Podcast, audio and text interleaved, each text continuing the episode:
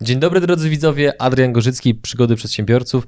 Witam Was w kolejnym odcinku naszego programu, gdzie tym razem naszym gościem ponownie jest Mikołaj Lech. Dzień dobry.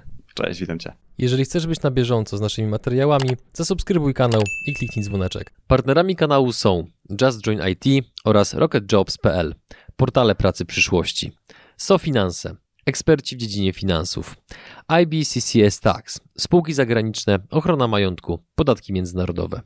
Linki do partnerów znajdziecie w opisie filmu. Pomimo tego, że Twojego bardzo poczytnego bloga a propos ochrony własności intelektualnej przez minionych kilka lat przerobiło półtora miliona unikalnych użytkowników, ogrom, praktycznie mam wrażenie, jakby każdy przedsiębiorca był co najmniej raz na Twoim blogu, to i tak założę się, że jest pewna część ludzi, którzy na tym blogu jeszcze nie byli. Więc żeby w ogóle przybliżyć im Twoją sylwetkę i kim jesteś, to pozwól, że odczytam podstawowe informacje, a Ty sprawdzaj, czy wszystko się zgadza. Może Jasne. być? Oczywiście. I jesteś częścią rodzinnej kancelarii patentowej, dobrze mówię, tak? Którą założył Twój tata? Tak. 31 lat temu. Tak. Ty z kolei w tym biznesie jesteś od 12 lat. No tak. Skończyłem studia i zacząłem się angażować w to. Przez te 31 lat obsłużyliście ponad 5000 firm pod kątem różnych potrzeb, jeżeli chodzi o ochronę własności intelektualnej. Zgadza się. A ty sam przez 6 lat udzieliłeś 2300 porad prawnych. Tak. Cały czas. Codziennie po prostu komuś pomagam. Szanuję cierpliwość, bo to jak w ogóle ogromna liczba, ale o tym za chwilę porozmawiamy troszeczkę więcej. O blogu już powiedziałem, że było na nim półtora miliona unikalnych użytkowników, a średnio miesięcznie ile wchodzi na niego? No, jak Google pozwoli, to oscyluje w okolicach 30 tysięcy, czasami więcej, czasami mniej. Mhm. To nie są strasznie duże liczby, ale to są precyzyjnie, jak ktoś się, to co powiedziałeś, jak ktoś się interesuje tak. prawną ochroną marki, no to musi na to trafić. Po prostu ja już znajomi rzecznicy patentowi śmieją się, czy są jakieś tematy, o których jeszcze nie opisałem. Niewiele, ale to jest kwestia czasu. No właśnie, no i pomimo tego, że de facto e, po pierwsze, już mówiłem o tym nie raz, nie dwa, ale przypomnę po raz kolejny, ty bardzo mocno przyczyniłeś się do tego, że przygody przedsiębiorców powstały, to do tego byłeś pierwszym gościem naszego programu, potem wystąpiłeś u nas kolejny raz, no i teraz przyszedł ten moment, kiedy nagrywamy serię ekspercką, żeby jeszcze bardziej pogłębić wiedzę polskich przedsiębiorców a propos właśnie ochrony własności intelektualnej. No i z racji tego, że cała seria ekspercka będzie składała się z trzech odcinków, no to tematem naszego pierwszego nagrania są domeny internetowe. Zgadza się? Oczywiście. Zgadza się. Drodzy widzowie, nim przejdziemy do tego głównego tematu, to dwie bardzo ważne informacje. Pierwsza jest taka, że zachęcamy Was, żebyście obejrzeli cały odcinek, bo po pierwsze, e, i to jest najważniejsze, możecie dzięki temu zaoszczędzić mnóstwo pieniędzy oraz uniknąć zbędnych problemów, przed którymi magiczna e, różdżka kancelarii Mikołaja Was będzie chroniła. Ładnie powiedziałem, nie? E, I to jest najważniejsza sprawa. Druga, w samym nagraniu będzie pewnego rodzaju bonus dla osób, które ten bonus zauważą, więc tym bardziej warto oglądać. I trzecia rzecz, robimy listę obecności i dajcie znać w komentarzu, w jakiej branży działacie, jaką firmę reprezentujecie, bądź jeżeli nie macie firmy, to dajcie znać, jaki zawód wykonujecie. Nie przedłużając, panie Mikołaju, pierwsze pytanie. Jakie najczęściej problemy mają twoi klienci, jeżeli chodzi o domeny internetowe? Szczerze mówiąc, najczęstszym problemem, z którym ja się spotykam, jest to, że y, jak pojawiają się jakieś problemy, to nagle przedsiębiorca uświadamia sobie, że nie jest właścicielem swojej własnej domeny internetowej. Domeny, na której stoi sklep internetowy, domeny, na której stoi po prostu y, skrzynka pocztowa, jego pracownicy w oparciu o tą skrzynkę pocztową gdzieś tam korespondują z klientami. I to jest sytuacja, która bardzo często jest tak, że przez wiele lat ludzie nie zdają sobie sprawy z tego właśnie, że y, ktoś inny jest właścicielem tej domeny, pomimo tego, że oni co, co roku na przykład opłacają hosting, opłacają przedłużenie tej domeny internetowej, dostają za to faktury. Natomiast yy, Ostatnio miałem taką historię właśnie z klientką, no naprawdę historię mrożąca krew w żyłach, gdzie ona do mnie zadzwoniła, prowadziła biuro rachunkowe i mówi, że jest przerażona, bo nie może prowadzić firmy. Ja mówię, co się takiego stało? Powiedziała, że no, pokłóciła się trochę ze swoim informatykiem i okazało się, że informatyk był e, właśnie to na informatyka, który postawił jej, e, no zajmował się wszelkimi formalnościami z tą stroną internetową, to na niego była zarejestrowana domena internetowa. I tam kwestia była tego, że ona chciała z racji wejścia RODO, chciała z nim wszystkie te umowy popodpisywać, żeby być e, tutaj od strony prawnej zabezpieczona i on chyba w którymś momencie powiedział, że tego jest za dużo. Pokłócili się, ona mówi, w takim razie to ja zmieniam e, firmę i do, do kogoś innego. On powiedział, nie, ja mam domenę i wyłączył jej po prostu skrzynkę mailową. Efekt był tego taki, że ona właśnie, taka, mieliśmy tutaj taką ciężką rozmowę, bo też musiałem ją uświadomić w jakiej jest sytuacji prawnej, że y, ona przecież tą skrzynkę miała podpiętą pod kilka urzędów skarbowych. Ona powiedziała, że do mnie na bieżąco jakieś tam raporty czy informacje spływają od, od tych pracowników. Mówi, ja nie jestem w stanie prowadzić firmy. I to była jedna historia, gdzie z tym człowiekiem trzeba było później jakoś się dogadać. A dogadali się? E, to, to do tego będę zaraz, e, zaraz, okay. zaraz powiem, jak się dogaduję w takiej sytuacji bardzo niekomfortowej. Czyli podtrzymasz nas w napięciu jeszcze chwilę. Jeszcze podtrzymam, tak. I jest druga sytuacja, to, to jest historia sprzed kilku lat, gdzie duża firma, posiadali sklep internetowy jeszcze przed dobą pandemii, ale i tak byli duzi, więc e, dobrze im szło. No i prezes zauważył, że jeden z jego pracowników, dyrektor, no, upraszczając tam, defraudował jakieś pieniądze. Po prostu na boku udało się wyłapać jakieś e, przepływy. I on do niego właśnie umówił się z nim na spotkanie powiedział, że będzie dyscyplinarnie zwolniony. On powiedział, nie, nie będzie. E, mówi, ja jestem abonentem domeny internetowej. Jutro albo dzisiaj wyłączam sklep internetowy i co mi zrobicie? Mówi 100 tysięcy na stół, ja robię sesję dzisiaj. I oni sobie też uświadomili. I teraz, co można zrobić? E, no, oczywiście można wejść w jakiś taki spór, ale trzeba sobie uświadomić e, jedną podstawową kwestię, że na czas sporu prawdopodobnie nie będziemy w stanie z tych domen korzystać. Czyli co z tego, że na koniec wygramy, jeżeli pytanie, czy nasza firma w ogóle to przeżyje. No, w dobie tak silnej cyfryzacji to to jest absolutnie dramatyczna sytuacja. To jest dramat. Ja, ja w ogóle teraz próbuję sobie nawet wyobrazić 8 y, y, czy 9 lat już prowadzenia mojego bloga i nagle gdybym ja stracił to wszystko. Przecież tam jest kwestia y, troszeczkę pozycjonowania, bo pewnie setki czy tysiące ludzi gdzieś tam y, do tych treści linkują. To jest, to jest tak y, cenna rzecz, koniec mhm. końców, że aż strach pomyśleć, e, co no, współczuję tym ludziom, że w takiej sytuacji się znaleźli. I teraz, skoro wskazuję problem, to staram się też pokazać, jakie jest rozwiązanie. Rozwiązanie jest stosunkowo proste. Po pierwsze, nie działamy w momencie, kiedy mamy problem, tylko próbujemy go przewidzieć i oglądamy takie odcinki jak ze mną. E, możemy wejść e, w Google, wpisać baza whois, i w pierwszym wyniku dostaniemy dostęp do takiej wyszukiwarki domen internetowych, która pozwala sprawdzić, kto jest abonentem domeny. Jeżeli abonentem domeny, jak wpiszemy nasz, e, wkleimy nasz link, okaże się, że to jest nasza firma, no to jesteśmy w domu, e, jesteśmy pewni tego, że to nam, powiedzmy, mamy dostęp do tej domeny. Jeżeli okaże się, że na przykład nie ma tam informacji o tym, kto jest abonentem, to bardzo prawdopodobne, że tym abonentem jest osoba fizyczna. No i pytanie znowu, czy ta osoba fizyczna to jest na przykład prezes i taka była wola, czy właśnie nie jest czasem tak, że to jest informatyk albo jakaś agencja reklamowa. I teraz, jeżeli my z taką osobą dobrze żyjemy, dobrze współpracujemy, to jest nasz dobry pracownik, czasami się zdarza, że oni, nikt nie miał złych intencji. Trzeba się po prostu z nim porozumieć i powiedzieć, że trzeba zrobić cesję takiej domeny. To jest naprawdę kwestia wysłania jednego maila, on to akceptuje. W jeden dzień jesteśmy w stanie to zrobić tylko do tanga trzeba dwojga. Dlatego y, trzeba zainteresować się tym tematem, zanim pojawią się problemy. Mhm. A teraz powiedz mi, y, jak często się zdarza, że taka osoba poproszona właśnie o no w pewien sposób uporządkowanie kwestii własności domeny jak, jak, jak często ci ludzie reagują, ok, nie ma problemu, uporządkujmy to, a jak często mówią, nie, nie, nie, bo ja wiem, że to mi daje przewagę. Jakie jest twoje doświadczenie i obserwacje? Doświadczenie jest takie, że jak jest zgoda, każdy to robi. 90 na 99 przypadków na 100 nie ma problemu. Oczywiście pod warunkiem, mhm. że to jest normalny na przykład przedsiębiorca, z którym współpracujemy, nasz pracownik, z którym dobrze nam się żyje. Właśnie kluczowe jest to, i to o tym będę chciał e, powtarzać cały czas w trakcie naszej rozmowy, żeby Część osób do mnie w, e, przychodzi, kiedy ma problemy.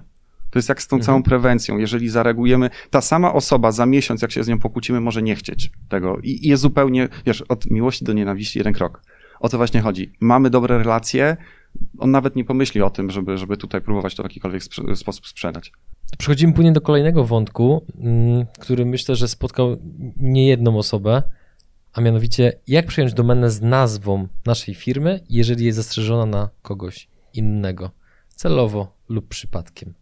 No i, właśnie, no i właśnie to jest ten kontynuacja odpowiedzi na pierwsze pytanie, ponieważ to zależy. Jeżeli mamy, oczywiście tak jak powiedziałem, okazuje się, że ona jest y, na naszego na przykład pracownika i żyjemy w dobrych relacjach, to po prostu robimy prostą sesję. Y, natomiast y, większy problem jest, jeżeli tak mamy konflikt w przypadku tego informatyka czy, czy, czy naszego pracownika, bo nie oszukujmy się, mamy nóż na gardle. Bo to jest sytuacja taka, jeżeli my się z nim nie dogadamy, to on nas odcina. I ja nawet sobie w którymś momencie uświadomiłem, że większym zagrożeniem, oczywiście poza takim e-commerce'em typu strona internetowa, jeżeli ktoś tam prowadzi sklep internetowy, ale jeszcze większym zagrożeniem jest odcięcie od klientów.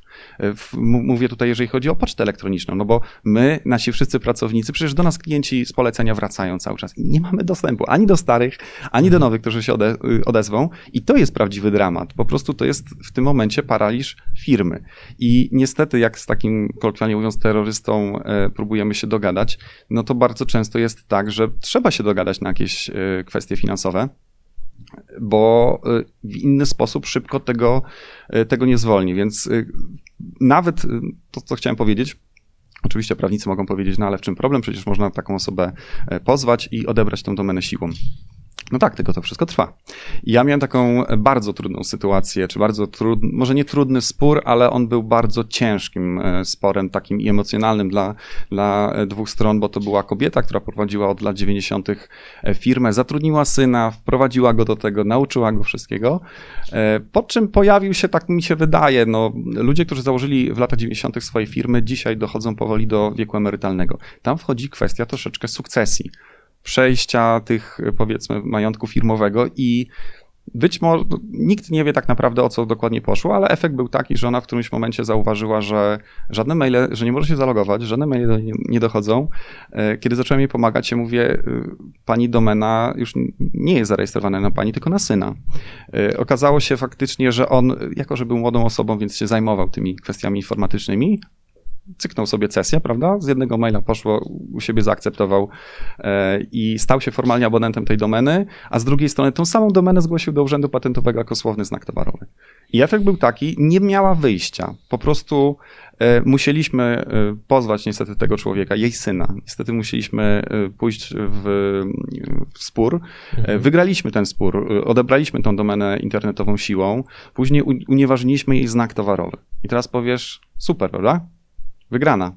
100%, 100% skuteczność. Zakładam, że chyba niekoniecznie. Y, dlaczego niekoniecznie? Słuchaj, trzy lata to wszystko zajęło, no bo wiesz, jak u nas wow. pięknie sądownictwo y, działa, aczkolwiek ten sąd przed, y, ten sąd polubowny do spraw domen internetowych działa bardzo szybko i najczęściej w kilka miesięcy jesteśmy w stanie to, to załatwić, ale cały proces odzyskiwania tak faktycznej domeny, żeby ona mogła postawić tam swój sklep i unieważnienie znaku towarowego zajęło trzy lata. Słuchaj, ona straciła 90% klientów. Wszyscy przyszli na jej syna.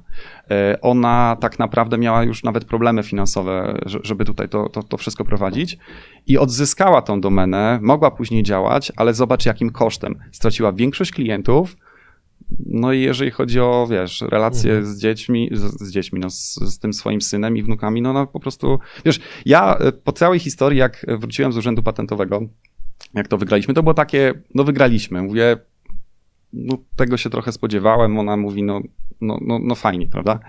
Ale A ja. Za jaką cenę? Za, to jest to, jaka cena. Słuchaj, y, ja mam dwuletniego synka. Ja kurczę wróciłem do domu wtedy, yy, przytuliłem się do niego i tak sobie pomyślałem, jak ja jej współczuję, że ten człowiek, przecież ten, tamten człowiek też był kiedyś takim małym synem i że mhm. doprowadzi, ktoś doprowadził do takiej sytuacji. Nie mówię kto, ja słyszałem takie powiedzenie, że jak chodzi o duże pieniądze, to uczucia rodzinne stygną szybciej niż ciało zmarłego.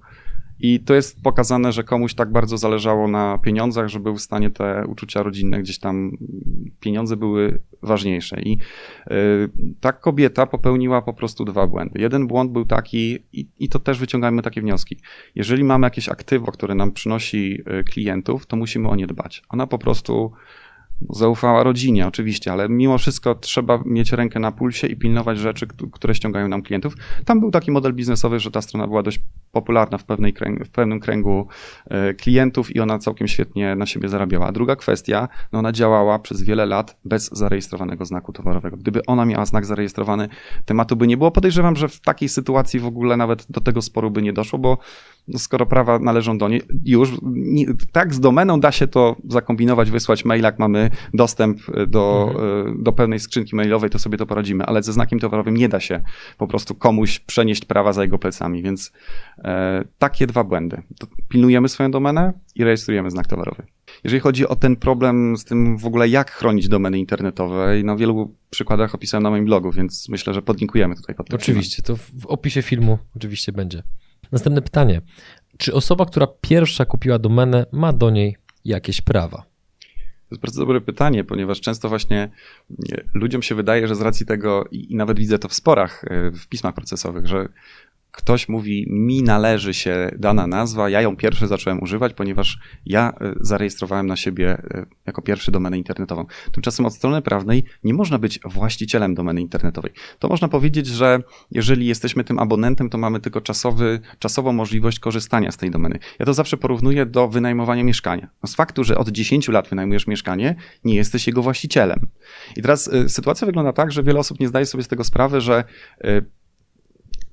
jeżeli kupujemy tą, tak w cudzysłowie oczywiście, kupujemy tą domenę internetową, czyli jest, wykupujemy od jakiegoś pośrednika, to tak naprawdę my musimy zaakceptować regulamin NASK. NASK to jest naukowa i akademicka sieć komputerowa, która zajmuje się administrowaniem domenami z końcówką PL. I w, w regulaminie NASK-u jest mowa o tym, że jeżeli abonent poprzez rejestrację domeny albo poprzez jej używanie naruszy prawo, to oni rozwiązują z takim abonentem e, umowę i ta domena po prostu jest uwolniona. I teraz spory o te domeny internetowe y, właściwie opierają się o tym, żeby uzyskać wyrok sądu prawomocny, z którym możemy się udać do NASKU i tę domenę odbieramy. I ja pamiętam taką historię, w której miałem okazję pomagać, gdzie było dwóch kolegów, czy teraz już byłych kolegów. E, oczywiście nie moich, tylko oni próbowali ze sobą jakąś e, spółkę tutaj zawiązać i mieli jakiś taki pomysł, powiedzmy, to było chyba dotyczyło sklepu internetowego. I w którymś momencie chyba nas, jakaś taka kłótnia między nimi była, że uznali, że, że tej współpracy nie będzie. Nie wiem, czy to nawet nie było tego samego dnia. Jeden szybko zarejestrował domenę z końcówką PL, z tą, z tą świetną nazwą, którą wymyślili, a drugi szybko zgłosił słowny znak towarowy do Urzędu Patentowego. I teraz, jaki był tego efekt? Oczywiście ta procedura procedura przed Urzędem Patentowym trwa około pół roku. Ten człowiek dostał oczywiście świadectwo rejestracji później, znak został zarejestrowany. Natomiast w momencie, kiedy oboje gdzieś tam w podobnym czasie weszli na ten rynek y, z tą nazwą, ze swoim sklepem, to y, zainterweniowaliśmy na tyle, że y, tamten musiał z tą domeną zejść i w końcu, koniec końców ją nawet y, nam oddał. Dlaczego? Ja o tym pewnie będę mówił więcej dalej, ale mm, pewne prawa do znaków niezarejestrowanych, czy tych oznaczeń, przysługują osobie, która jako pierwsza się tym zaczęła posługiwać. Z samego faktu, że ktoś wymyślił taką nazwę, zarejestrował domenę, nie ma żadnych praw a mój klient zgłosił znak do rejestracji, więc powstało od daty zgłoszenia silne prawo podmiotowe. Więc oczywiście w biznesie trzeba działać szybko, ale chyba też trzeba biec w dobrą stronę. Ten jeden pobieg w stronę domeny internetowej i to jest bardzo powszechne, że ludzie kupują, wykupują wszystkie domeny internetowe, a jeden mądry odsłucha tego, tej naszej rozmowy i pójdzie po znak towarowy. I to po prostu zmienia zasady gry. Mhm.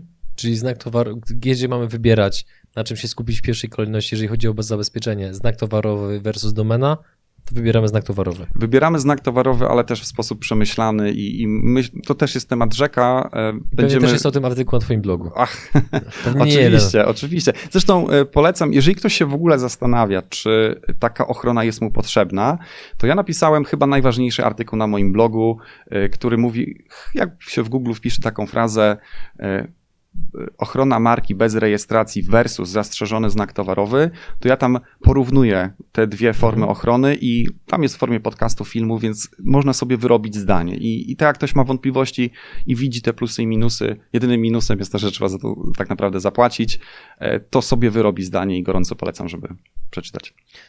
Myślę, że ta zapłata to jest taki tylko no, pozorny minus, bo to jest raczej no, kupienie sobie spokoju i, bezpiecz- i, i, spokojnego snu tak naprawdę za kilka miesięcy bądź kilka lat, jeżeli coś się wydarzy nie do końca po naszej myśli. Wiem, co mówię, bo sami taką przygodę przecież przerabialiśmy z moją poprzednią firmą, ale o tym było w poprzednich filmach, które nagrywaliśmy z Mikołajem, więc teraz przejdźmy płynnie do kolejnego wątku. Czy wystarczy zastrzec znak towarowy aby przejąć komuś domenę internetową. Bo tak trochę wynika z tego, co w sumie dotychczas powiedziałeś, ale jakby no, wolę się upewnić, czy tak na pewno na 100% jest. Że mam domenę, ma, ma, przepraszam, mam znak towarowy i od razu mogę komuś przyjąć domenę, czy też nie. Czy może standardowa odpowiedź, to zależy. To zależy. to następne pytanie. I, I, druga kwestia. E, nic w prawie nie jest tak proste, jak się wydaje. To jest jeden z bardzo częstych mitów, że wystarczy tak naprawdę zgłosić znak towarowy i jesteśmy w stanie e, odebrać domenę internetową, przejąć cudzą markę. Zresztą ktokolwiek się zaczął interesować w internecie prawną ochroną marki, e, to są różne firmy, które ścigają w ramach remarketingu swoimi reklamami, gdzie można usłyszeć, że wystarczy być pierwszym w urzędzie patentowym i po prostu temat e, załatwiony. Mm, kwestia własności praw do marki sprawia, że możemy każdemu zakazać używania takiego określenia. A tak nie jest? Tak nie jest. Ja jestem, jestem, no to jest bardzo upraszczają to wszystko.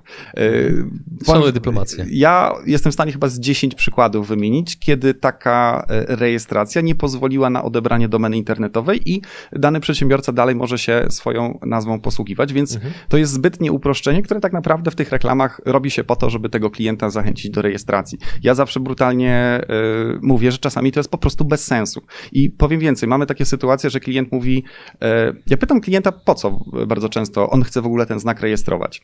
A niektórzy mówią, ja nie potrzebuję żadnej porady prawnej. I tam tak, konkurent zaczął się posługiwać taką nazwą, więc ja nie potrzebuję porady, ja potrzebuję rejestracji znaku. I szczerze mówiąc, jeżeli on nie chce merytorycznie ze mną tej sprawy omówić, e, to ja nie podejmuję się zgłoszenia tego znaku towarowego, bo później jest sytuacja taka, że on zapłaci za to, i do mnie trafiają trochę te, e, ci klienci od tych firm, którzy nagle sobie uświadamiają, że zgłoszenie było bez sensu, albo więcej, za chwilę sami mają spory o unieważnienie tych znaków towarowych.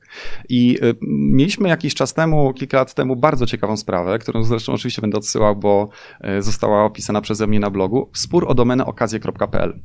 I spór był o tyle ciekawy, że no, nasz klient był osobą fizyczną, czyli ja to porównuję do tego, że spór pomiędzy Dawidem i Goliatem.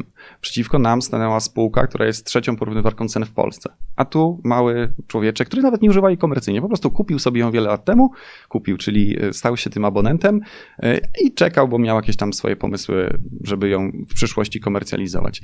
I e, nasi przeciwnicy właśnie pod ten proces, bo tutaj nie ma przypadku, zgłosili e, na Unię Europejską e, znak towarowy słownograficzny okazje.pl. Mówię, że nie ma tutaj przypadku, no bo nie są w stanie używać tego znaku towarowego, nie będąc właścicielem domeny. I powiedzieli wtedy oczywiście, że ta nasza domena e, narusza ich znak towarowy, dokonujemy czynów nieuczciwej konkurencji i tego typu zarzuty tam się pojawiły.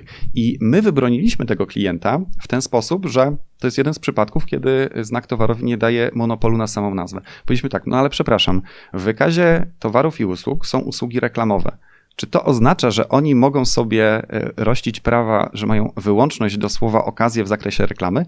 Wyobrażasz sobie, że nie możesz używać to by, że tak powiem, e, uniemożliwiło używania słowa okazję każdej branży, no bo każda branża gdzieś tam e, posługuje się nim w reklamie. I arbiter rozpatrujący ten spór przyznał nam rację, że jest zatrzęsienie firm, które używają w swoim przekazie marketingowym określenia okazję. W CIDG były firmy z takim określeniem, w związku z czym oni ten znak towarowy zarejestrowali tylko dlatego, że mają, mieli charakterystyczną szatę graficzną i powiem więcej, za jakiś czas y, sprawdziłem, ktoś jeszcze próbował w Polskim Urzędzie Patentowym zastrzec znak słowny okazje.pl. Podejrzewam, nie wiem, może inny podmiot miał ten sam pomysł, ten sam genialny pomysł, zarejestruje znak i przejmę komuś domenę internetową. Wygraliśmy ten spór y, i to jest właśnie ten przykład y, tego, kiedy mm, znak towarowy zarejestrowany wcale nie musi pozwolić nam y, odebrać mhm. domeny internetowej, bo to zależy. Ale nie chciałbym, żeby y, tutaj nasi słuchacze odnieśli takie wrażenie, że to wtedy w drugą stronę. No to rejestracja znaku towarowego jest bez sensu i nic nam nie da. Y, bardzo, bardzo często jest tak, że w sytuacji, kiedy my najpierw posiadamy zarejestrowany znak towarowy, a później się pojawia jakiś spór o domenę, bo ktoś nam wykupi jakąś domenę, przekierowuje na stronę konkurencji, to większość sporów o domenę internetową internetową opiera się o zarejestrowane znaki towarowe. I jeżeli mamy taką sytuację, że po drugiej stronie jest nieuczciwa konkurencja, bo ktoś chce nam to przejąć, to mamy bardzo dużą szansę, żeby wygrać. I często z problemem tych domen internetowych, które mają w sobie nazwę będącą cudzym znakiem towarowym, mają na przykład oficjalni albo nieoficjalni dystrybutorzy jakichś produktów. Przykładowo weźmy na tapetę, nie wiem, telewizory Sony. E, może być taka sytuacja i bardzo często tak jest, że ktoś kupuje na przykład używane telewizory albo e, kupuje nawet oryginalne, ale z jakiegoś kraju tutaj Unii Europejskiej, byle było to po prostu tańsze i sprzedaje tutaj w Polsce. E, I tak przez wiele lat może być sytuacja taka, że nawet oni są oficjalnym dystrybutorem i producent, czy też właściciel tego znaku towarowego godzi się na to, to w którymś momencie, ja miałem też wiele rozmów na ten temat, wiele porad, mówi, y, możesz dalej używać tej domeny, ale zmieniliśmy politykę. Teraz wszystkie domeny narodowe y, mają być nasze, czyli robisz nam cesję, ale my nadal pozwalamy ci z tego korzystać. Miałem klienta, który tak 15 lat miał domenę, pozycjonował, kupę kasy w to wkładał, a później producent mówi, współpracujemy dalej, tylko domena jest moja. I jak dochodzi do takiej sytuacji, że jest spór, to większość spraw, z którymi, y, gdzie ja analizowałem te, te przypadki, to osoba, która jest abonentem tej domeny, po prostu przegrywa więc gdyby nie było tego znaku towarowego zarejestrowanego, tak łatwo nie byłoby można jej odebrać. Więc e, wnioski może z odpowiedzi na to pytanie chciałbym, e, żeby były takie, że to oczywiście zależy. Bardzo często znak pozwala przejąć domenę internetową, ale to nie jest e, zasada i wszystko zależy od okoliczności konkretnej sprawy. To jeszcze ja ze swojej strony podsumuję to, co teraz powiedziałeś i powiedz, czy zrozumiałem to trafnie. Zanim sami podejmiemy decyzję, jakie lekarstwo chcemy przyjąć, to warto najpierw skonsultować się z lekarzem. Czyli porada prawna. Dokładnie, dokładnie, bo, bo może być sytuacja taka, zobaczcie, rejestracja znaku unijnego jest dość droga, bo do, dość droga. No, jeżeli patrzymy przez pryzmat, ile krajów zabezpieczymy, to jest dużo tańsza niż w Polsce. Jakbyśmy pomnożyli razy 27 rejestrację, e, ten opłaty na rejestrację w Polsce, to bardziej się opłaca na Unię, ale my zainwestujemy e, w rejestrację, być może za firmę, czy, czy za rzecznika patentowego, który to zrobi, a może to zgłoszenie w ogóle nie ma sensu. Więc może lepiej zapłacić e, kilkaset złotych za zwykłą poradę, żeby rzecznik patentowy po prostu przygotował strategię y, działania. I tylko o to chodzi. Zróbmy dobre kroki. Nie idźmy do lekarza po receptę, tylko zapytajmy się, jaki lek nam pomoże. I mhm. po to ja tu jestem. Dzięki, że jesteś z nami i oglądasz nasze filmy. Chcielibyśmy przekazać Ci krótką informację. Przygody przedsiębiorców to nie tylko wywiady. Na co dzień zajmujemy się przede wszystkim wideomarketingiem na YouTube. Jeśli chcesz, aby Twoja firma zaczęła generować lidy z platformy, która zrzesza ponad 20 milionów użytkowników w samej Polsce, to wejdź na przygody.tv i sprawdź, jak możesz z naszą pomocą skorzystać z potencjału YouTube'a, zanim zrobi to Twoja konkurencja. To na jaką stronę internetową e, nasi słuchacze i widzowie powinni wejść, żeby móc ewentualnie skorzystać z, porady prawnej Twojej firmy? Pytam specjalnie, żebyś podał adres, ponieważ część osób słucha nas na podcaście, no i jakby nie mają możliwości tego wizualnego podglądu linków i tak dalej, więc gdzie mają wejść? Wszystkie dane kontaktowe do mnie są na moim blogu pod adresem znaki towarowe myślnikblog.pl. A jeżeli mamy tutaj miłośników podcastów, to zapraszam do mojego podcastu pod nazwą Prawna Ochrona Marki, więc e, ja też e, mam taką twórczość. Co byś powiedział widzom, którzy słuchając tego, co mówisz na temat domen internetowych, dochodzą do takiego wniosku, że e, handel domenami to potencjalnie śliski temat, bo a nuż się okaże, że ktoś już ma znak towarowy i nagle my za tą domenę zapłaciliśmy, inwestowaliśmy w jej pozycjonowanie, a tutaj nagle pyk, cyk, myk i po domenie. Wiesz co, tutaj mierzymy się z pewnym kolejnym mitem, z którym ja się często spotykam, a mianowicie to, że ludzi e, informacja o tym, że znak jest zarejestrowany, hipnotyzuje. Ludziom wydaje się, że ktoś zastrzegł na przykład znak słowny, to ma wyłączność na dane słowo. Już nikt nie może tym się posługiwać. E, to też jest mit z tego powodu, że tak, to jest wyłączność na posługiwanie się takim określeniem, ale w zakresie wskazanym w zgłoszeniu towarów bądź usług. Czyli jak my zarejestrowaliśmy nasz e, firmowy znak towarowy, to mamy wyłączność na przykład na posługiwanie się tym naszym firmowym orzełkiem, E, czy też od niedawna sloganem reklamowym w ramach na przykład usług prawnych. I może być taka sytuacja, że przedsiębiorcy nazywają się dokładnie tak samo, natomiast o ile działają w innych branżach, to nie ma tutaj w żadnym, w żadnym przypadku mowy o naruszeniu prawa. E, znasz pewnie markę Atlantic, jeżeli chodzi Oczywiście. o bieliznę. No i są też zegarki e, marki Atlantic i można powiedzieć, że no jak to się dzieje i mało tego, jedna i druga marka jest zarejestrowanym znakiem towarowym. One nie są względem siebie konkurencją, w związku z czym działają legalnie. Więc jeżeli ktoś się boi, że wykupi domenę internetową i po prostu zostanie oskarżony o naruszenie znaku towarowego, to go uspokajam, że on musiałby pod tą domeną od razu oferować konkurencyjne towary bądź usługi. Jeżeli mamy, nie wiem, słowo Fenix zastrzeżone w zakresie na przykład restauracji, a my chcemy prowadzić sklep z zabawkami, nie musimy się bać. I nawet ja wiem, że prawnicy lubią pisać e, pisma ostrzegawcze bardzo często na, na żądanie ich klientów, ale przemyślmy to i jeżeli to jest firma z innej branży, w ogóle e, bym się tym nie przejmował nie bałbym się takiej domeny kupić. Chyba, że mówimy o domenach typu Coca-Cola, prawda, i tego typu rzeczy, to, to tam jeszcze można taki jakiś zarzut y, postawić, że jednak próbujemy grzać się w cieple znanej marki. I w kontekście tego, co na początku powiedziałeś, że mam przygotowany bonus, to y, opracowałem case study bardzo fajnej sprawy, gdzie doszło do sytuacji takiej, że ktoś zapomniał przedłużyć domenę internetową. E, kupiła to osoba, która moim zdaniem bardzo dobrze w tych domenach się e, orientuje i tak poukładała wszystko na stronie, że ona od strony prawnej jest nie do ruszenia. Ja powiem szczerze, że ten przykład bardzo często pokazuję klientom, którzy no właśnie boją się, że ktoś im tą domenę może przejąć.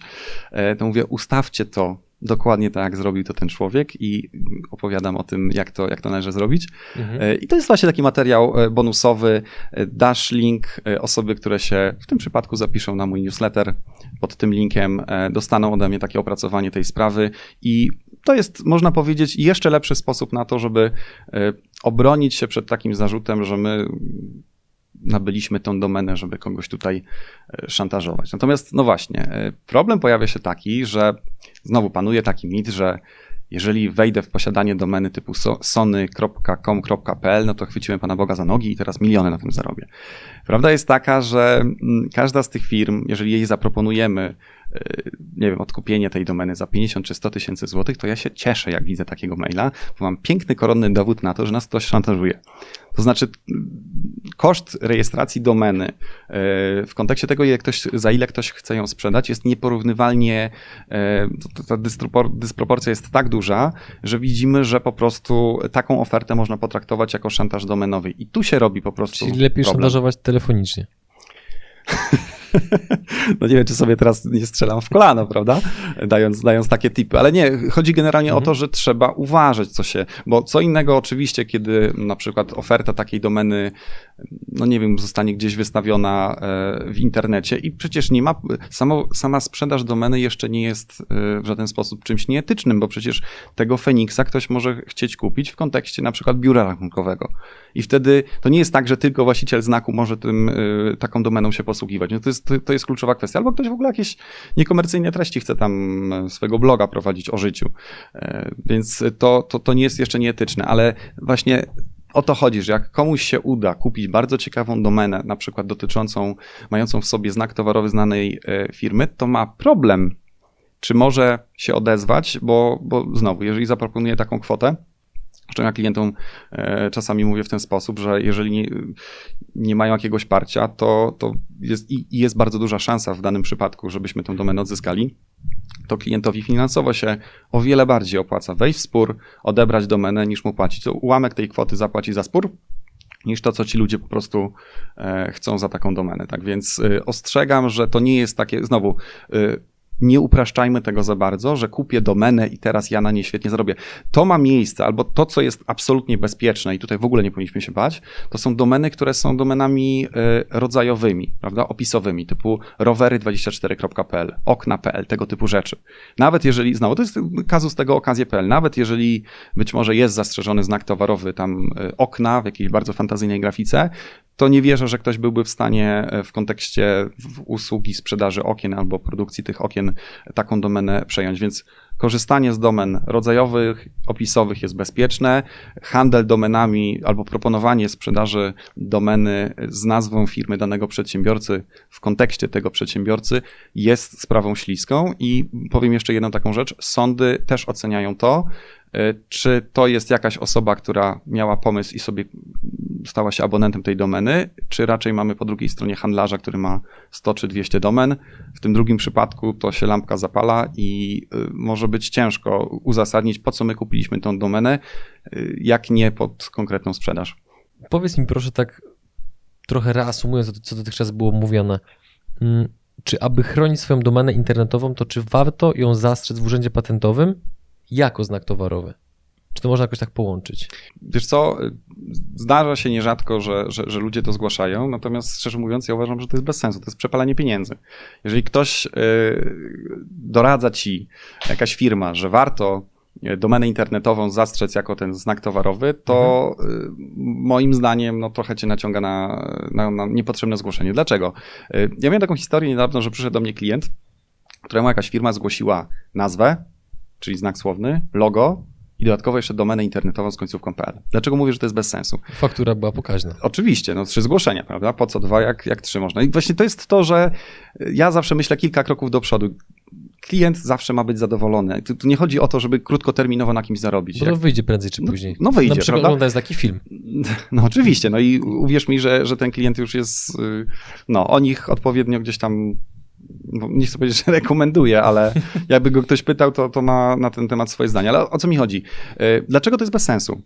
Y, sądy już wielokrotnie wypowiadały się, że elementy domeny internetowej, takie jak www czy .pl, są opisowe. One wskazują, że to jest informacja o tym, że nasza oferta jest w internecie i jak jest to .pl, to, to po prostu wskazujemy, że to jest polskojęzyczny internet. Co to oznacza? Że jeżeli masz zastrzeżoną domenę, nie wiem, ten phoenix.pl i masz znak towarowy słowny, na przykład samo słowo Phoenix, to tak naprawdę ochrona jest dokładnie taka sama. I mając zarejestrowany słowny znak towarowy, nie musimy rejestrować adresu domeny internetowej. To jest po prostu zdublowanie tego samego zgłoszenia. Poza tym, jeżeli nasza firma się rozwinie i za chwilę odejdziemy z PL na rzecz EU albo COM, to co? Musimy znowu Podejrzewam, że znajdą się doradcy, którzy powiedzą, warto by było jeszcze kolejne dwa zgłoszenia zrobić. Ale przecież wielu przedsiębiorców takich domen kupuje 10 albo 20, prawda? Ja zresztą uważam, że taka taktyka też na dłuższą metę jest trochę bez sensu, bo e, w Polsce są tak kreatywni przedsiębiorcy, że zaraz ktoś zrobi myślnik. Nie jesteśmy w stanie wykupić wszystkich domen, żeby się w ten sposób zabezpieczyć. Ja e, często mówię klientom. Oczywiście to trzeba rozważyć w kontekście e, znowu tego, co klient e, chce zrobić, bo oczywiście, jeżeli fizycznie zarejestrujemy domeny na siebie, no to nikt nie kupi tej domeny. Ale ja mówię, żeby to, te koszty wszystkie równoważyć, czyli optymalizować. I ja mówię tak, zastrzeżcie przynajmniej słowny znak towarowy, i wykupcie domenę z końcówką PL, EU i COM. To są najbardziej typowe.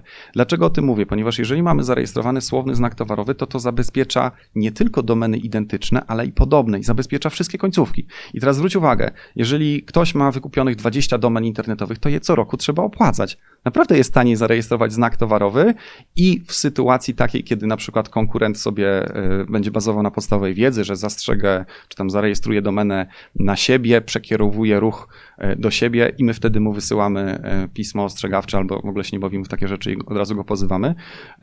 Bardzo często jest tak, że, że takie, ja zresztą miałem taką ciekawą rozmowę z jednym szantażystą, który właśnie taką ofertę wysłał do klientki, dostał świadectwo rejestracji, chyba nawet mailowo mu wysłaliśmy, więc link do mojego bloga znowu dostał.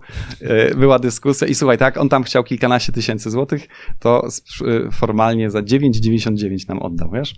Ja nawet mam na, na, w jednym z artykułów chyba bodajże, to jest artykuł o tym, jak chronić domenę internetową, tam nawet referencję od klienta wrzuciłem, skan tych referencji, bo to, ja, to była chyba moja wtedy kilka lat temu pierwsza sprawa, którą tak głaciutko nam się udało zrobić, właśnie w oparciu o ten zarejestrowany znak towarowy. Więc znowu, y, biegnijmy w dobrą stronę, zróbmy to z głową. Na przykład konsultacja, jeżeli rejestracja tego znaku ma sens, to rejestrujemy, nie wykupujemy kilkudziesięciu domen, chyba że mamy taką e, fantazję albo jesteśmy mhm. tak gigantyczną, gigantyczną firmą, że te koszty możemy po prostu spokojnie e, wziąć na siebie. Natomiast no, większość przedsiębiorców to są małe bądź średnie firmy i gdzieś to muszą optymalizować. Czyli podsumowując, jeden słowny znak towarowy przynajmniej e, i najbardziej popularne domeny internetowe. Natomiast to chyba w naszej poprzedniej rozmowie dwa lata temu wspominałem, że tych odmian znaków jest więcej, więc koniec końców, jeżeli chcemy mieć pełną ochronę, to zgłaszamy logo i zgłaszamy znak słowny. To jest, to jest minimum. Czasami, jeżeli ktoś ma charakterystyczny sygnet typu to nadgryzione jabłko firmy Apple, również niezależnie ten sygnet można zastrzec, ale to są, e, jak widziałem kiedyś statystyki, 99% zgłoszeń doty, dotyczy tych trzech odmian znaków towarowych. I to bardzo często wystarcza po prostu.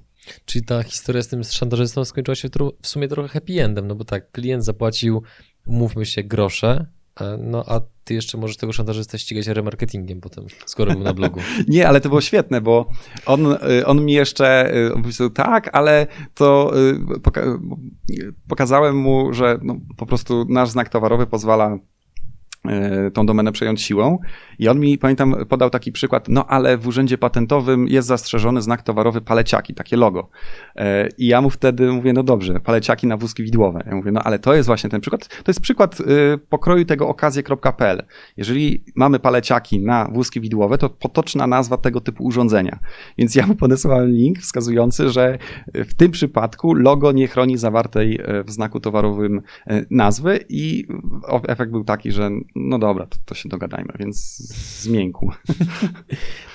Zbliżając się powoli do końca tej części odcinka, zapisałem sobie pytanie, które tak troszeczkę wręcz zabiera mnie wspomnieniami do czasów dzieciństwa.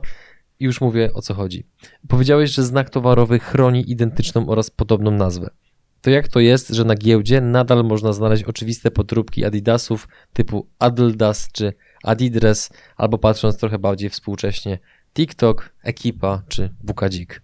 Y, słuchaj, jeżeli chodzi o te najbardziej rozpoznawalne marki świata, to ja trochę odnoszę wrażenie, że y, po pierwsze, być może tego nie widzisz, bo nie jesteś sfokusowany na tych znakach towarowych, ale y, co jakiś czas w mediach, takich mniejszych, lokalnych, pojawia się informacja o tym, że był najazd na, na targ przez policję i zajęto masę podróbek, więc to się dzieje, te, te, te rzeczy powoli znikają. Natomiast ja osobiście uważam, że jeżeli jest Adidas i jest jakaś taka marka Adidas, to jest, to jest cudowne, Adidas, gdzie i jest z kropeczką połączone, e, albo jakieś tam Adihash, Adidres, no, no takie po prostu żenujące podróbki, no to przecież ludzie, którzy to kupują, e, to nie jest kategoria klientów e, Adidasa. I to nie jest tak, że oni tracą, bo nikt po prostu normalny tego nie kupi. To, to, można powiedzieć, że w dzisiejszych czasach to nawet jest obciach coś takiego mieć. Dlatego uważam, że może to jest odpowiedź na pytanie, dlaczego oni jakoś tam drapieżnie z tym nie walczą, tylko gdzieś tam po prostu y, pewne rzeczy odpuszczają. Natomiast. Yy, jest taki mit, który, z którym ja się bardzo często spotykam, może to już trzeci albo czwarty, z którym tutaj się mierzę, że ludziom się wydaje, że zmienią 20, 30, 40% na przykład nazwy i obejdą prawo. Ja miałem kiedyś taką sytuację, że mm, to był bardzo ciekawa, no właściwie nawet nie spór, to, to klientka do mnie przyszła, jak już miała w ręku prawomocny wyrok, prosząc o pomoc. No w ogóle cudowna. E, ale, ale to jest fajny przykład, w oparciu o który my możemy też pewne e, wnioski wyciągnąć, ponieważ ona widziała, chciała wejść znów e-commerce, prawda, ze swoim sklepem internetowym. Spodobała jej się nazwa, no i tak się przypadkiem złożyło, że już taki sklep istniał. No więc zmieniła w nazwie jedną literkę. To było coś na zasadzie, tam było Belladina, a ona zrobiła w stylu Belladonna, czyli brzmi to bardzo podobnie. No i oczywiście e, zaczęła szukać e, troszeczkę informacji o, o tej ochronie marki, zaczęła ją tam, tak mi powiedziała, ścigać reklama pewnej firmy, która darmowe badania robi. E, powiedzieli, oczywiście, nie ma żadnego problemu, nie ma takiego znaku zarejestrowanego. Ma pani szansę na rejestrację. To jest słowo klucz. Procedura rejestracji znaków towarowych polega na tym, że jak mi się ktoś nie sprzeciwi do rejestracji, to ja mam szansę zarejestrować znak Coca-Cola. Małą, ale mam, bo mi się prawnicy sprzeciwią, więc trzeba ważyć słowa. No, ma, pan, ma pani szansę na rejestrację znaku, nie odpowiada na pytanie, czy wejdzie, jak wejdzie pani e, w taki znak towarowy, to nie naruszy pani prawa. Ja właśnie staram się robić i uświadamiać swoich klientów, że my robimy taką weryfikację, żeby ich uświadomić, czy nie wpadną w kłopoty. No i efekt tego był taki, że ona oczywiście wykupiła domenę internetową różniącą się jedną literką, zarejestrowała, czy tam zgłosiła z tą firmą słowny znak towarowy, dostała świadectwo rejestracji. I później co się stało? No minęło tam, nie wiem, 8 czy 9 miesięcy, wyszła na, weszła na rynek ze swoim sklepem i firma, która e, miała ten swój wcześniejszy sklep od dobrych pięciu lat, no oni zorientowali się, że no przepraszam, no ale to jest e, jak z tym Adildasem, prawda? Tego pokroju zmiana. Efekt był taki, że pozwali ją właśnie przed tym sądem polubownym do spraw domen internetowych i ona przegrała ten spór, jak się broniła? Broniła się tym, no ale przecież Urząd Patentowy zarejestrował mi znak towarowy, więc oni sprawdzili i działam legalnie. To jest właśnie taki mit, że zastrzegłem znak towarowy i mam urzędowe potwierdzenie, że nie naruszam prawa. To jest naiwna, e, naiwna obrona, ponieważ, tak jak powiedziałem, jak mi się ktoś nie sprzeciwi, to jestem w stanie każdego znak towarowy zarejestrować. To jest w ogóle inna kwestia, że po, po rejestracji trzeba wtedy monitorować, co się dzieje w urzędzie patentowym, bo a nuż się zdarzy, że ktoś coś podobnego zgłosi. No i to był jakby jak przegrała spór o domenę internetową, to oni od razu wystąpili do Urzędu Patentowego o unieważnienie tego znaku towarowego. Więc już pomijając to, y, że no właśnie, y, zwróciła się o pomoc w momencie, kiedy już była w tak tragicznej sytuacji, że, że tam się nic nie dało zrobić, bo sprawa była oczywista. Mleko już się rozlało. Mleko się rozlało. No już pewnych rzeczy, no, jeżeli ja widzę na przykład, y, zresztą jej błąd polegał również na tym, rzadko się z tym spotykam, ale, ale jednak czasami to jest, ona sama się broniła przed, w, w tym postępowaniu przed sądem polubownym, E, pisząc, no ale Urząd Patentowy mi ten znak zarejestrował. Nie uznała, że to jest w ogóle dobry moment, żeby e, korzystać z pomocy na przykład rzecznika patentowego, więc troszeczkę to jest na własne życzenie. Znowu wracam do tego, głupia porada prawna. Nikt nie mówi, że od razu trzeba płacić e, za, za pełnomocnictwo, żeby występować w tym sporze. Wystarczy porada prawna, żeby ktoś dobrze pokierował. W takiej sytuacji nawet można było ponegocjować i jakoś tak mniej boleśnie to, to zakończyć. Natomiast no, tak uznała, że, że to nie jest, nie jest potrzebne. Więc zwracam uwagę na to, że e, trzeba być w tym ostrożny i też nie kierować się tymi mitami.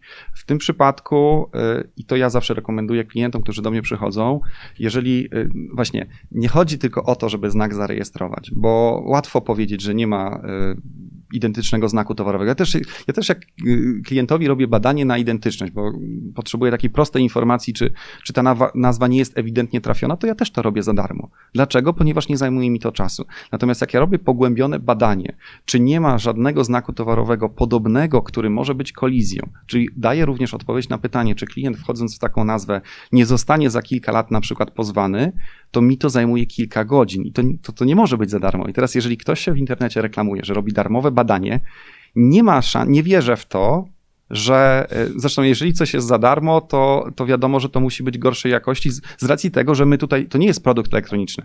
Jeżeli ktoś zrobi na przykład dobrą umowę i umowę sprzedaje, no to ona jest tej, na tym samym poziomie, albo sprzedaje, albo daje za darmo. Ona jest na przykład wysoki, na wysokim poziomie i każdy, kto ją dostanie, ma ten sam poziom. Ale jeżeli ktoś za darmo sprzedaje usługę, która, żeby zrobić porządną weryfikację, trzeba poświęcić 5, czasami 10 godzin, to ja nie wierzę, że jest to w stanie zrobić na takim samym poziomie jak ja jako rzecznik patentowy, więc też ostrzegam przed takim, y, w reklamie pięknie to działa, prawda, i marketingu, za darmo gratis. Bonus do filmu. Trochę to wykorzystujemy, ale myślę w takim pozytywnym.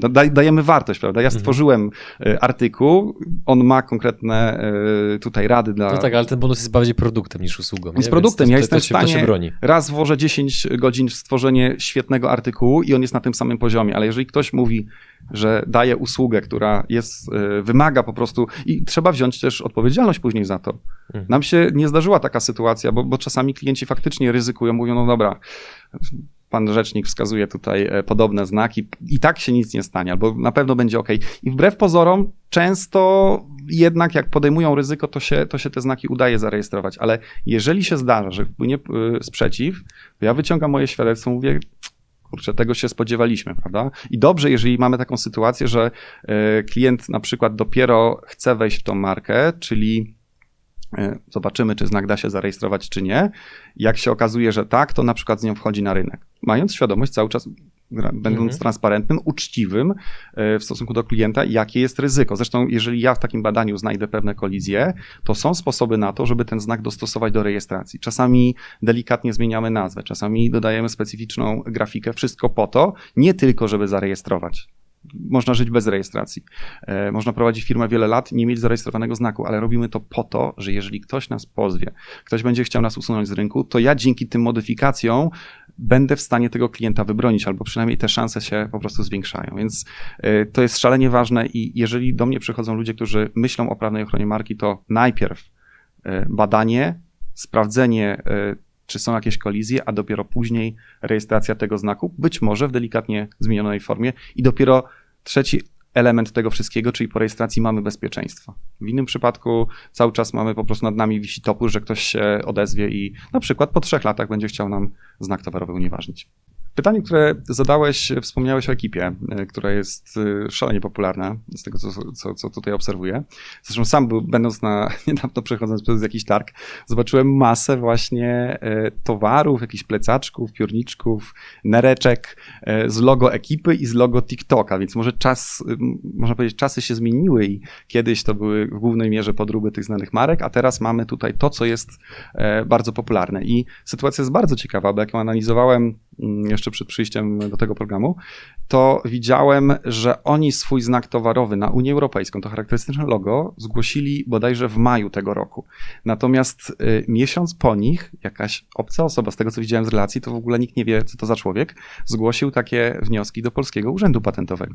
I teraz oni y, są generalnie w dobrej sytuacji, to znaczy, jeżeli uda im się zgłosić ten znak unijny, w sensie dokończyć tą procedurę, a niestety nie ma takiej gwarancji, ponieważ y, żeby znak unijny mógł dostać ochronę, on nie może nie może naruszać żadnego e, znaku krajowego. Czyli tak naprawdę nie wystarczy sprawdzić, że w EWIPO, czyli tym urzędzie unijnym, nie ma takiego znaku.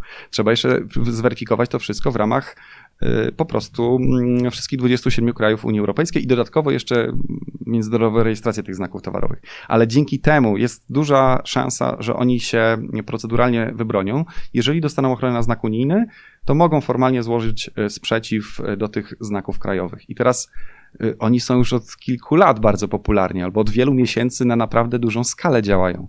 Kurczę, i ten znak dopiero w maju zgłosili. Podejrzewam w następstwie trochę tego, że zobaczyli, ile tych podrób y, na rynku się y, po prostu pojawiło.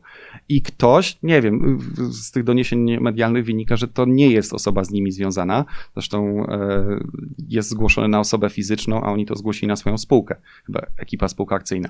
Więc im się udało Natomiast y, bardzo często się zdarza tak, ja, ja, ja się z tym spotykam, że właśnie ktoś próbuje komuś taki y, troll od znaków towarowych w ten sposób po prostu e, przejąć e, markę. I zresztą, jeżeli tutaj rozmawiamy o influencerach czy osobach, które bardzo dobrze sobie radzą biznesowo w internecie, to y, nasza kancelaria miała okazję zgłaszać znak towarowy, towarowy Michałowi Szafrańskiemu, finansowy ninja.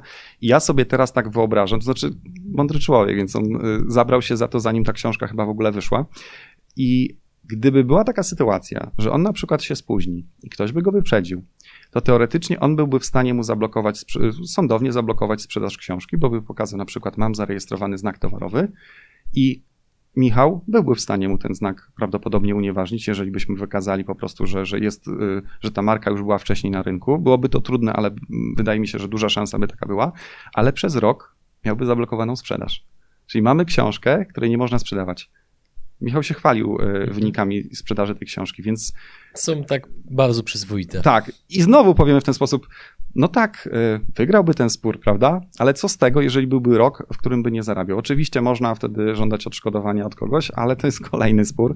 A jeszcze jak ktoś to tak poustawia, że zgłoszenie mhm. robi na bezdomnego, prawda? No to, no to skąd te pieniądze wziąć? Więc y, cała ta nasza dzisiejsza rozmowa, to co chciałem powiedzieć, to y, przewidujmy problemy, które pojawią się w przyszłości. W świecie internetu bardzo dużo osób zaczęło już rejestrować swoje znaki towarowe. Ja poświęciłem temu artykuł na moim blogu. Znowu, jeżeli wpiszecie w wyszukiwarkę, jak zastrzec nazwę bloga, vloga, podcastu, to tam jest długa lista no, przedsiębiorców będących tymi influencerami, którzy e, części oczywiście sami zgłosiliśmy tutaj znaki towarowe, e, czasami mhm. ktoś inny mi to zrobił, natomiast to jest już powszechne, więc jeżeli zarabiacie na, na swojej marce w internecie, jeżeli pojawiają się może nawet nie pierwsze pieniądze, ale już jakieś takie konkretne, no to to jest szaleństwo działać bez takiego zarejestrowanego znaku towarowego i płynnie przechodząc do domen internetowych, zadbajmy, kto jest właścicielem tej domeny, zastrzeżmy ten znak towarowy i wszystko w atmosferze takiej, kiedy nie ma jeszcze problemów, bo jeżeli mamy sytuację, że ktoś nam zastrzegł znak towarowy, czy postępowanie się toczy, to ten nóż się tak nam przybliża, prawda? I kto wie, są takie sytuacje, później właściciel znaku towarowego zgłosi na, na YouTubie informację, że jest naruszenie prawa i po temacie. Nie macie. Drodzy widzowie, wszystkie przydatne linki znajdują się w opisie tego filmu, a my tymczasem robimy przerwę i idziemy się przygotować do drugiego nagrania, do którego również serdecznie Was zachęcamy, żebyście je obejrzeli, bo profilaktyka lepsza niż leczenie, prawda? Oczywiście.